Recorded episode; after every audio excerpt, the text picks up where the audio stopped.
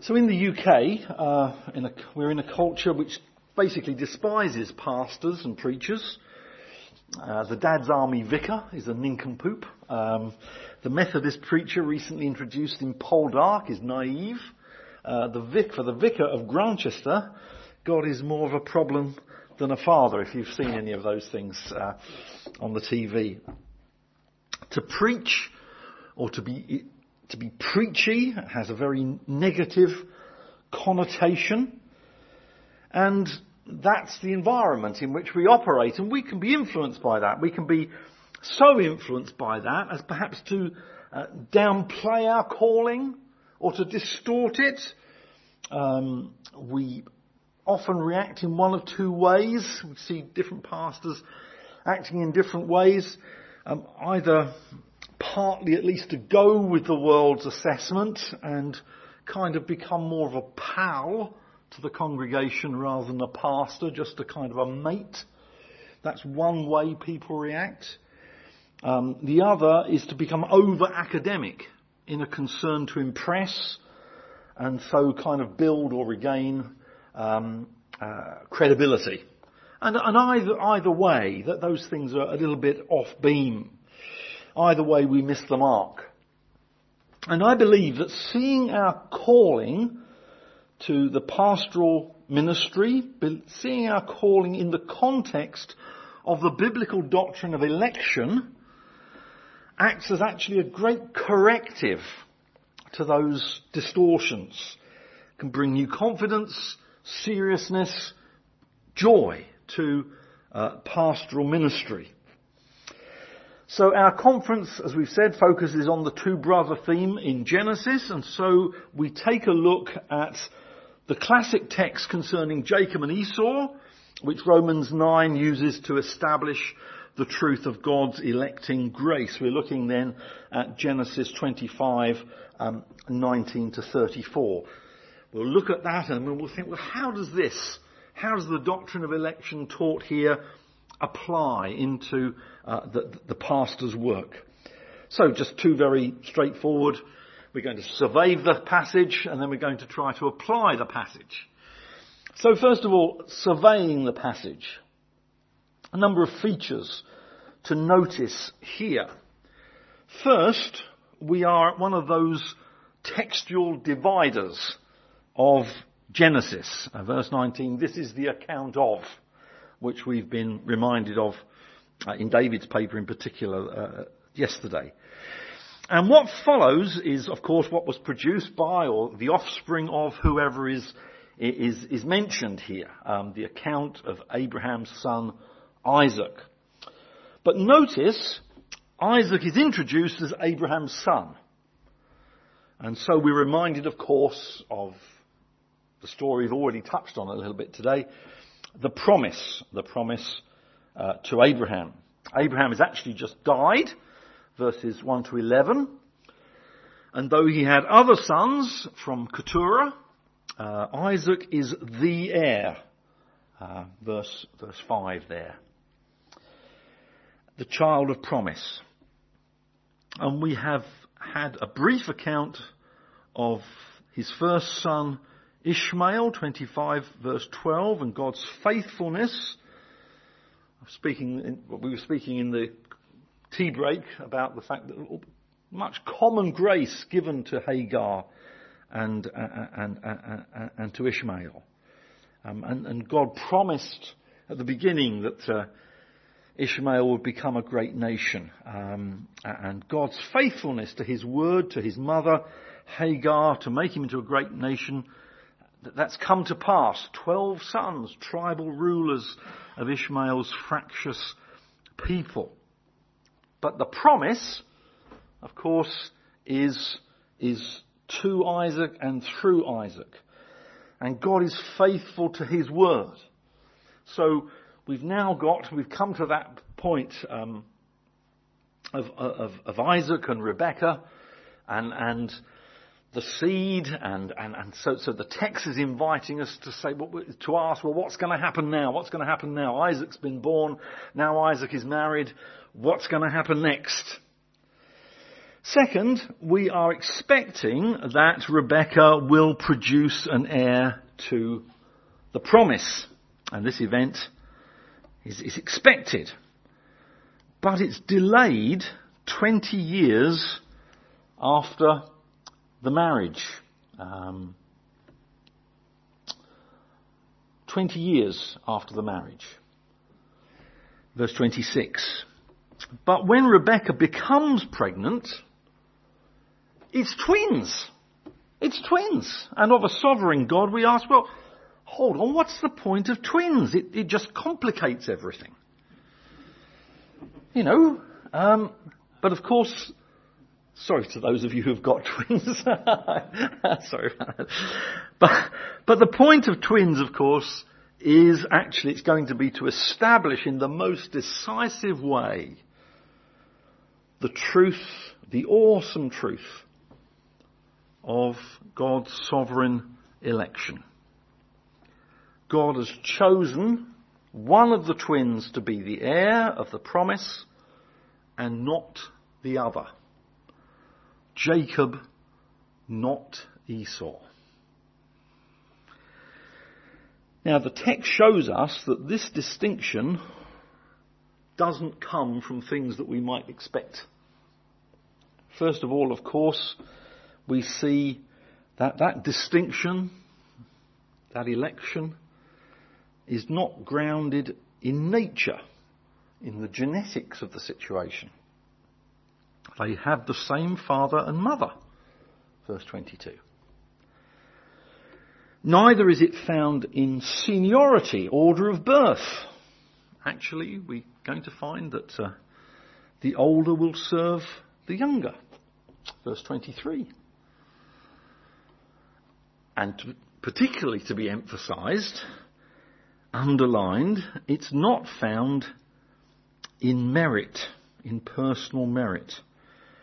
God's choice declared before they were born, Paul emphasizes that, doesn't he, Romans 9, declared before they were born or have done anything good or bad. God's purpose is declared beforehand, indicating the decision in, it, in eternity.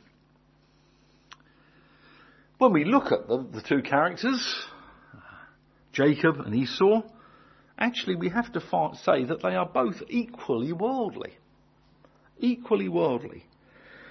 Esau, the vigorous sportsman, out hunting game, but actually focused only on this life. And Jacob, the stay at home deceiver and reading the commentaries, commentators bend over backwards to find some kind of positive to say about the fact that Jacob stayed at home. You know, that somehow or other that was morally better. You know, but it's just nonsense, isn't it? Rather, his grasping of the heel actually evokes, if anything, Genesis 3:15. It's a little bit like satanic cunning that, that, that is there. So, there we are. In the text, the, the focus of both Jacob and Esau actually seems to be pretty much on the here and now. On the here and now side of the birthright, actually. Not so much on God's promise, but it seems to be more on the here and now side of things. Not that there isn't a, a salvific part of it. So Esau sees it of no value if he's going to die by starvation. Verse 32, look, I'm about to die. What good is the birthright to me? That's very here and now, isn't it? Later in the story, at Bethel, Jacob's uh, concerns actually seem pretty equally worldly. God has appeared to Jacob but Jacob's response is, what he makes, Jacob made a vow saying, if God will be with me and will watch over me on this journey, he's fleeing now from Esau. I'm, uh, this journey I am taking and will give me food to eat and clothes to wear so that I return safely to my father's house. All very here and now stuff. Then the Lord will be my God, etc. So equally worldly, it seems. And he's seizing the opportunity. I have to say this, don't we? He's seizing the opportunity of Esau's hunger to spring this matter of getting the birthright off him. Springing that, tra- it's vicious. It's, it's inhuman. This man Jacob is a bad lot. There's no way around that. He's a bad lot. So this election is not about merit not about merit. And nor is it based on the preference of the head of the family. Isaac, verse uh, 28, uh, has this taste for wild game. He loves Esau. Actually, he wants to give uh, his blessing to Esau. So it's, it's it's not to do with the, with, with the head of the family either. So this really is, the text is underlining, con, election is unconditional.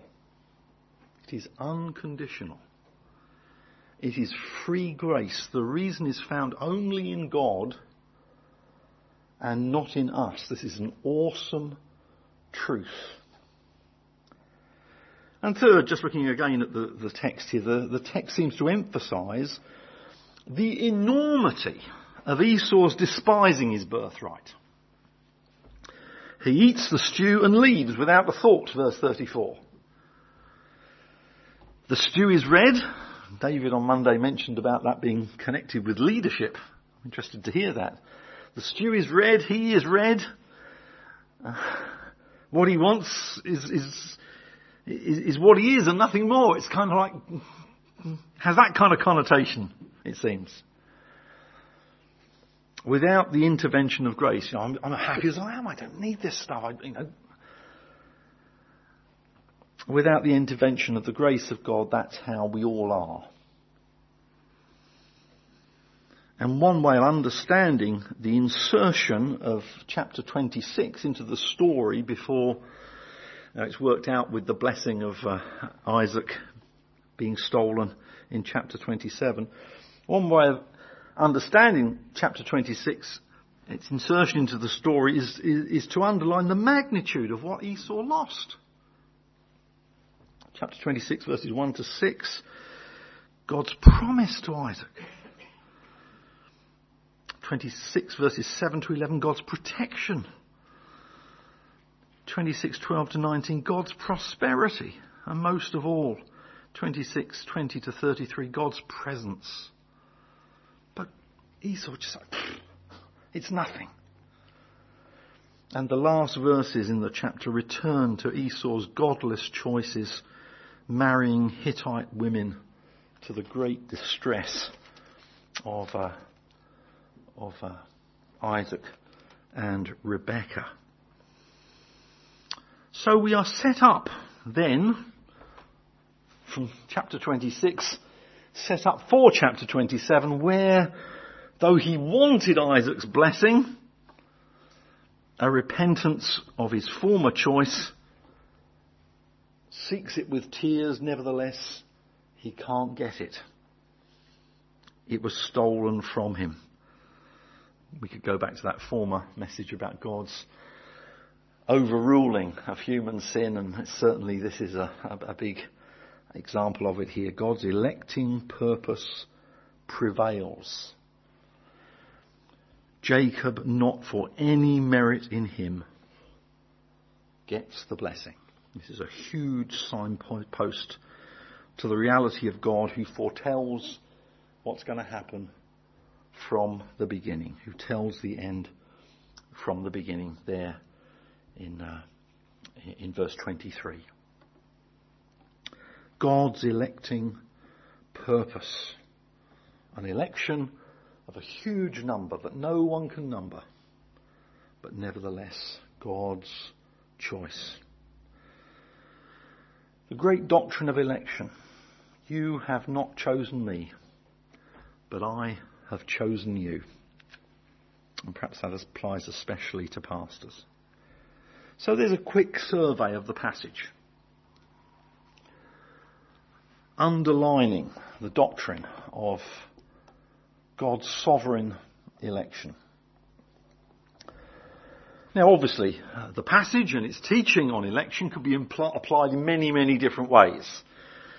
But what are its implications for the pastor and his work? How is it that God's electing purpose is the foundation, is foundational of the pastor's work? Let me give you four, perhaps five thoughts here, four or five headings. First of all, let's think about the pastor's confidence. We're back there again, aren't we? I come so often upon pastors who are not confident. They're worried. Election and the pastor's confidence. The apostle Paul describes himself in, in Titus chapter 1 verse 1, Paul, a servant of God, an apostle of Jesus Christ for the faith of God's elect and the knowledge of the truth that leads to godliness. I'm an apostle for the faith, or to bring the elect to faith. The purpose of Christian ministry is to bring the elect to faith. We can see it in those terms. We are instruments, but given the doctrine of election, ultimately the outcome is guaranteed. That's not meant to make us lazy, but it is meant to make us balanced. And because the outcome is guaranteed, it's a confidence booster for pastors. Despite everything against him, including his own sin, Jacob will become a man of faith because he has been chosen by God. Before time began, he was elect in Christ, the elect of God, who through his righteous life and atoning death has merited and provided eternal salvation for his people. It's got a note here to Romans 8 verse 30. Let me just read it to you.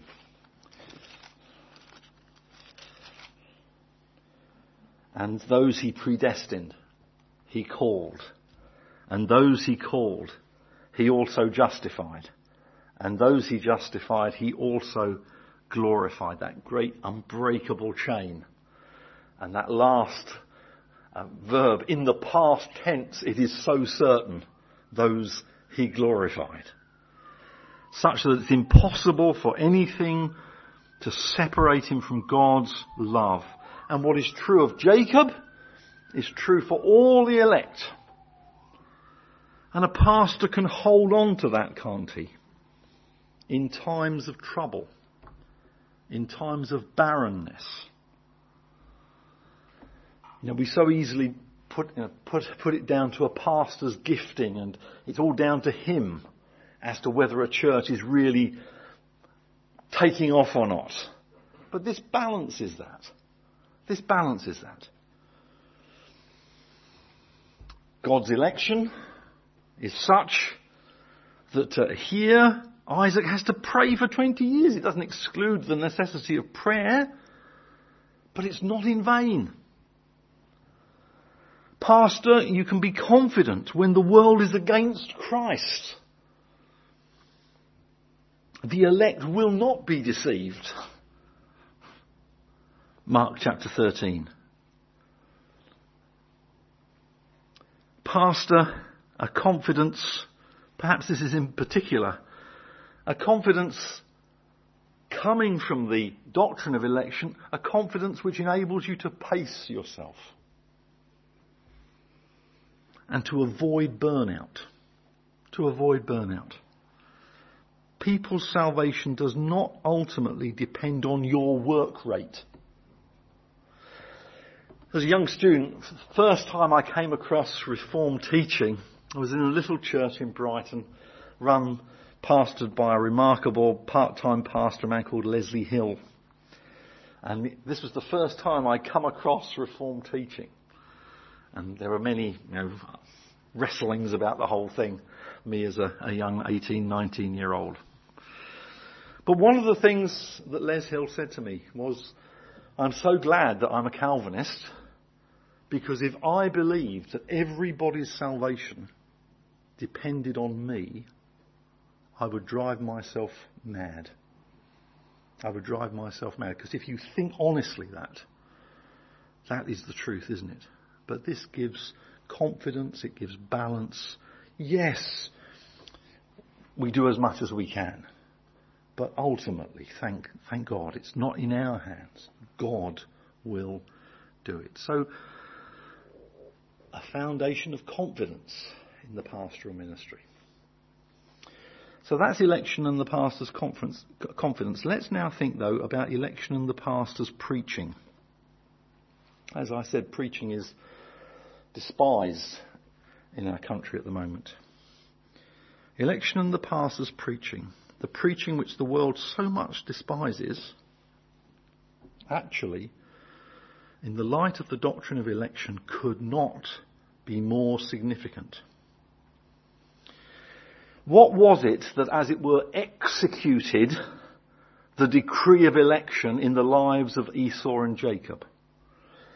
It was their reaction to the promise,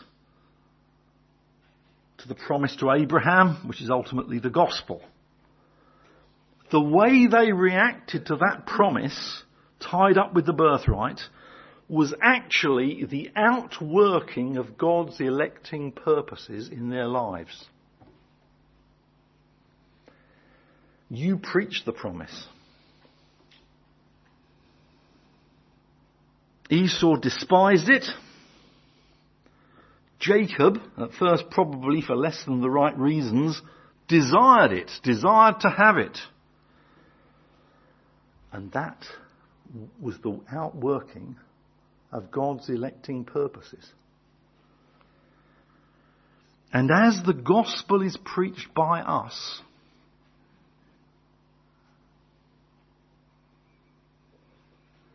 God executes his choice among our listeners.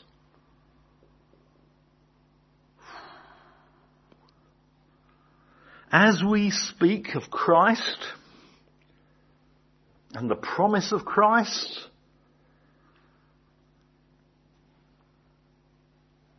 eternal plans and destinies are being settled. Oh my. Oh my.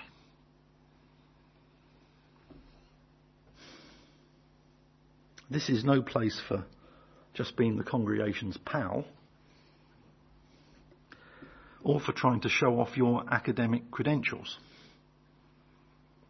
This is far too serious.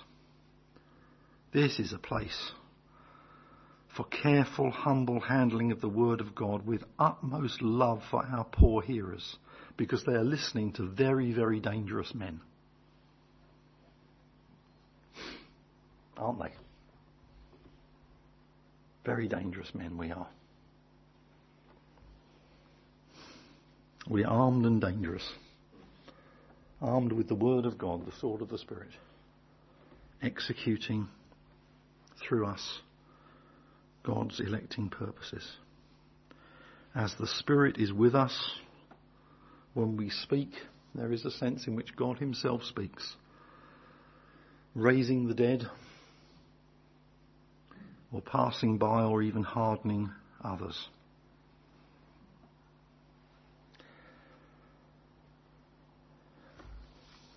Get that, don't we? In, uh, in the New Testament, those uh, startling words, Acts 13, 48. When the Gentiles heard this, they were glad and honoured the word of the Lord, and all who were appointed to eternal life believed. Wow. So, don't let your church despise preaching. In fact, perhaps they need reminding in these terms what is actually going on when the gospel is preached on Sunday morning and Sunday evening. And don't let preaching be sidelined and for the music to become the big thing. Nothing wrong with the music, nothing wrong with praising God, of course. This is so important. And don't give the, turn the pulpit over to what one of my sons call, calls have a go Daves. You know, I'm away on holiday. Oh, who'd like, you know, who wears trousers and would like to have a preach, you know? you know, what on earth? Now, of course, dear men need to start somewhere. You start them in the prayer meeting. Of course, you, like, they have to have an opportunity. But don't turn the pulpit over to just anybody to have a go, Dave. You know? This is serious. This is serious, isn't it?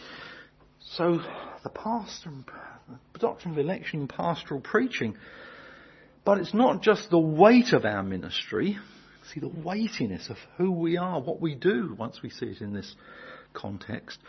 But it's not just the weight of our ministry, but the freeness of the gospel offer, which flows out of the doctrine of election. It gives life and freeness to our preaching of the gospel. Think about it, there was actually nothing to distinguish the elect Jacob from godless Esau. I've tried to underline that. Looking at them to begin with, they were no different. In one respect, they were equally worldly. The fecklessness of Esau is no worse than the ruthlessness of Jacob in doing down his brother. We can say to sinners, if God chooses people like dastardly Jacob, then why not you? I often use this illustration. People hear the gospel and they respond by saying, I'm the wrong type. I'm just not the religious type. But the doctrine of election frees us from all that. You imagine, you imagine this uh, skyscraper.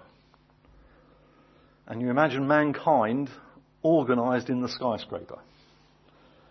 And there are all sorts of different ways of organizing mankind in the skyscraper nice people at the top. Not quite so nice, a bit lower down. Politicians and all the rest of them down, down in the basement. If salvation is down to us, for something in us, about how good we are, then somehow there, there is a, there is a, a cut-off point somewhere. There would be a cut-off point in, in, the, in the skyscraper. And people below that would be able to say, I'm the wrong type. Or we might organise people according to their gullibility, which we think might be a bit like faith. You know, all the, the young gullible ones at the top and all the old cynics down the bottom. If it's all down to our faith, there will be a cut-off point. I'm the wrong type. But how, this is the doctrine of election. However we organise mankind in the skyscraper, God's cut is always vertical, not horizontal. It's unconditional election, you see. And therefore, no one can say, I'm not the right type. And here's an example. If God can choose someone like Jacob, then why not you? It's unconditional election. And they come back to you and they say, How do I know if I'm chosen? And you say to them, You'll never know by looking in the mirror or at your social profile but the answer is simple. Will you surrender your life to Jesus Christ? Will you embrace the promise? And if you will, you do so because you're chosen by God. The offer is to all. So there's the doctrine of election and the pastor's preaching, its weightiness and its freeness.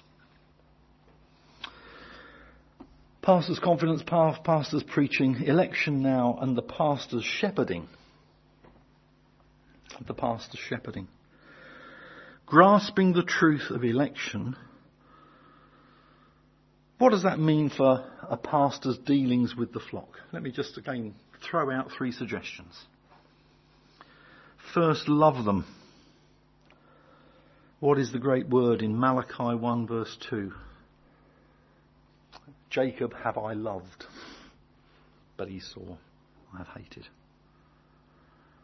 Jeremiah 31, I have loved them with an everlasting love. Who are these people in the congregation? With sound professions of faith. These are people loved from before the beginning of time by God, even the awkward ones. So, Pastor, be careful that you love them too, because they're loved by God. The sheep for whom the Good Shepherd laid down his life. Oh, young pastor, don't treat the church as a career. You know, I go to one church, I make a bit of a name there, I move on to the next rung of the ladder to another church. That's not how you deal with God's elect, God's beloved. First, love those people in your pastoral shepherding. Secondly, of course, look for the marks of grace. Though we come as sinners, we change. Jacob changed. God used all sorts of things to change him. The seed in good soil bears fruit. Don't be content with mere church attendance. They have been chosen to holiness, Ephesians 1. To be conformed to the image of Christ, Romans 8. Press that home in pastoral preaching and pastoral dealings and church discipline if necessary. Look for the marks of grace. Third, be full of compassion in pastoral dealings. These are God's people, God's beloved in a hostile world.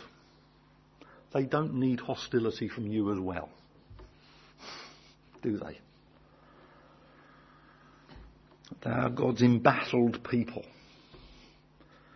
Jacob's going to be frightened stiff of coming back and facing Esau. There's struggles going on. The seed of the woman and the seed of the serpent, the spirit and the flesh. There will be times, of course, when you have to be straight. But be full of compassion. These are God's elect in a hostile world.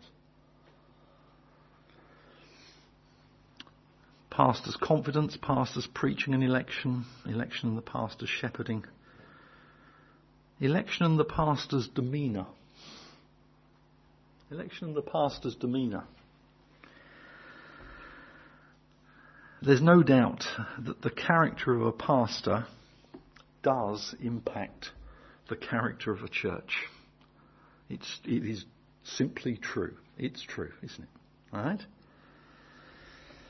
A critical pastor produces critical Christians who very often move to other churches and criticize them as well. You know, that, that, that kind of thing happens. Election should shape the pastor himself in a number of wonderful and good ways.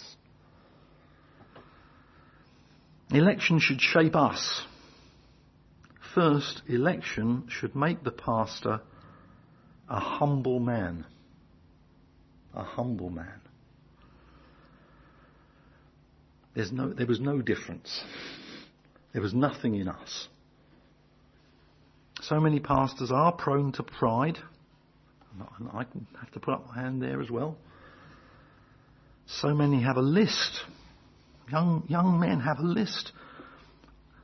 They think of themselves so much.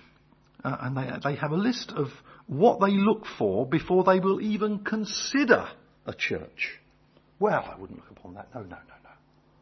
because I've got to have this, and I've got to have students, and I've got to have, I've got to have you know this kind of salary, and there's got to be Waitrose around the corner, and you know, and all this kind of stuff. Before, oh well, perhaps I'll think about it. Whatever happened to Isaiah, knowing nothing, saying, "Here am I, send me." Whatever happened to that? But a person who understands and has been shaped by the doctrine of election is really made a humble person. A humble person. I think it's um, I think it was uh, what's his name? Um, R.C. Sproul, Sproul, Sproul, yeah. Um, that, uh, that, that theologian. I think he talks in, in, in, something I come across from him. I think he talks there about having students, having some students round to his home on a Sunday night or something like that. For you know, for, I don't know whether they have toast and tea in in, in, in USA. I don't know. But him getting into conversation with a young lady, who, who a young, a young, uh, a young student, and him beginning to ask her why she was a Christian, and the girl who lives next door to her in the halls of residence isn't. And he puts that question to her, and, and, and she answers quite rightly in many ways. Well, I believed, and, and she didn't. Um, and uh, then he said, Well, why did you believe? Well, it's because I saw my necessity of Christ and, and, and she didn't. Okay, uh, well, why was it that you saw your necessity of Christ and she didn't? And then the clanger came. I guess it was because I'm more humble than her. you see that? But we know it's not because we're more humble. It was because God simply loved us and that makes us truly humble. It was nothing in us. Nothing in us at all. And that needs to shape a pastor, doesn't it?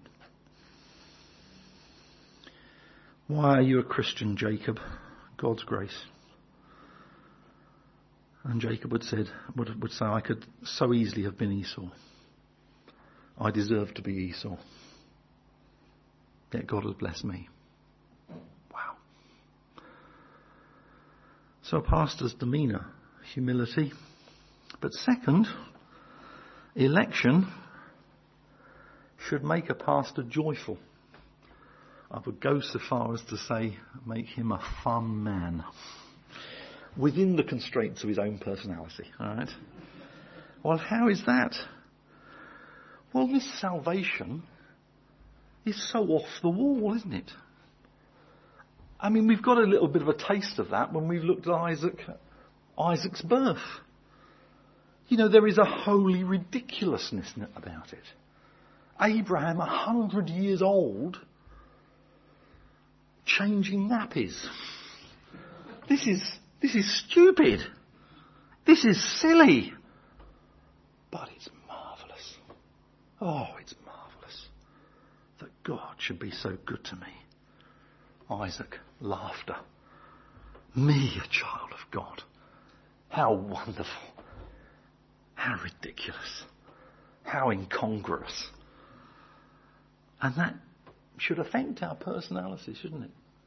There's a holy yippee about being a Christian chosen by God against all the odds. And third, of course, the pastor's demeanour. It should make the pastor very patient, humble, fun, and patient. God so patient with Jacob.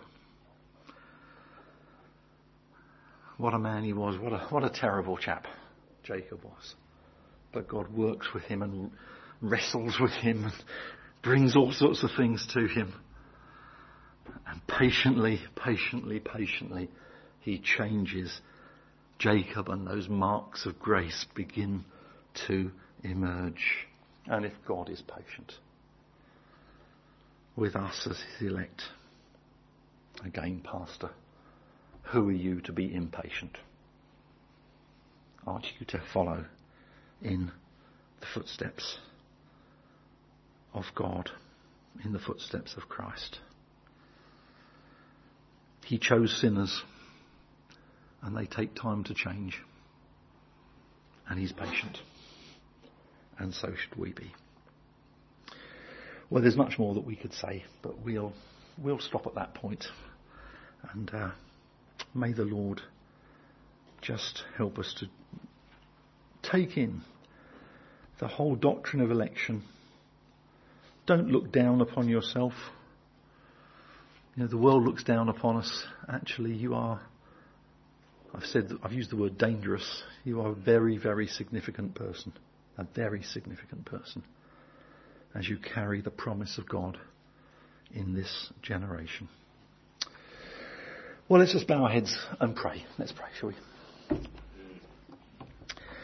Father in heaven, we want to thank you for the church, for the churches represented here and indeed many others that we know and love not represented here. We thank you for your churches large and small across this whole country.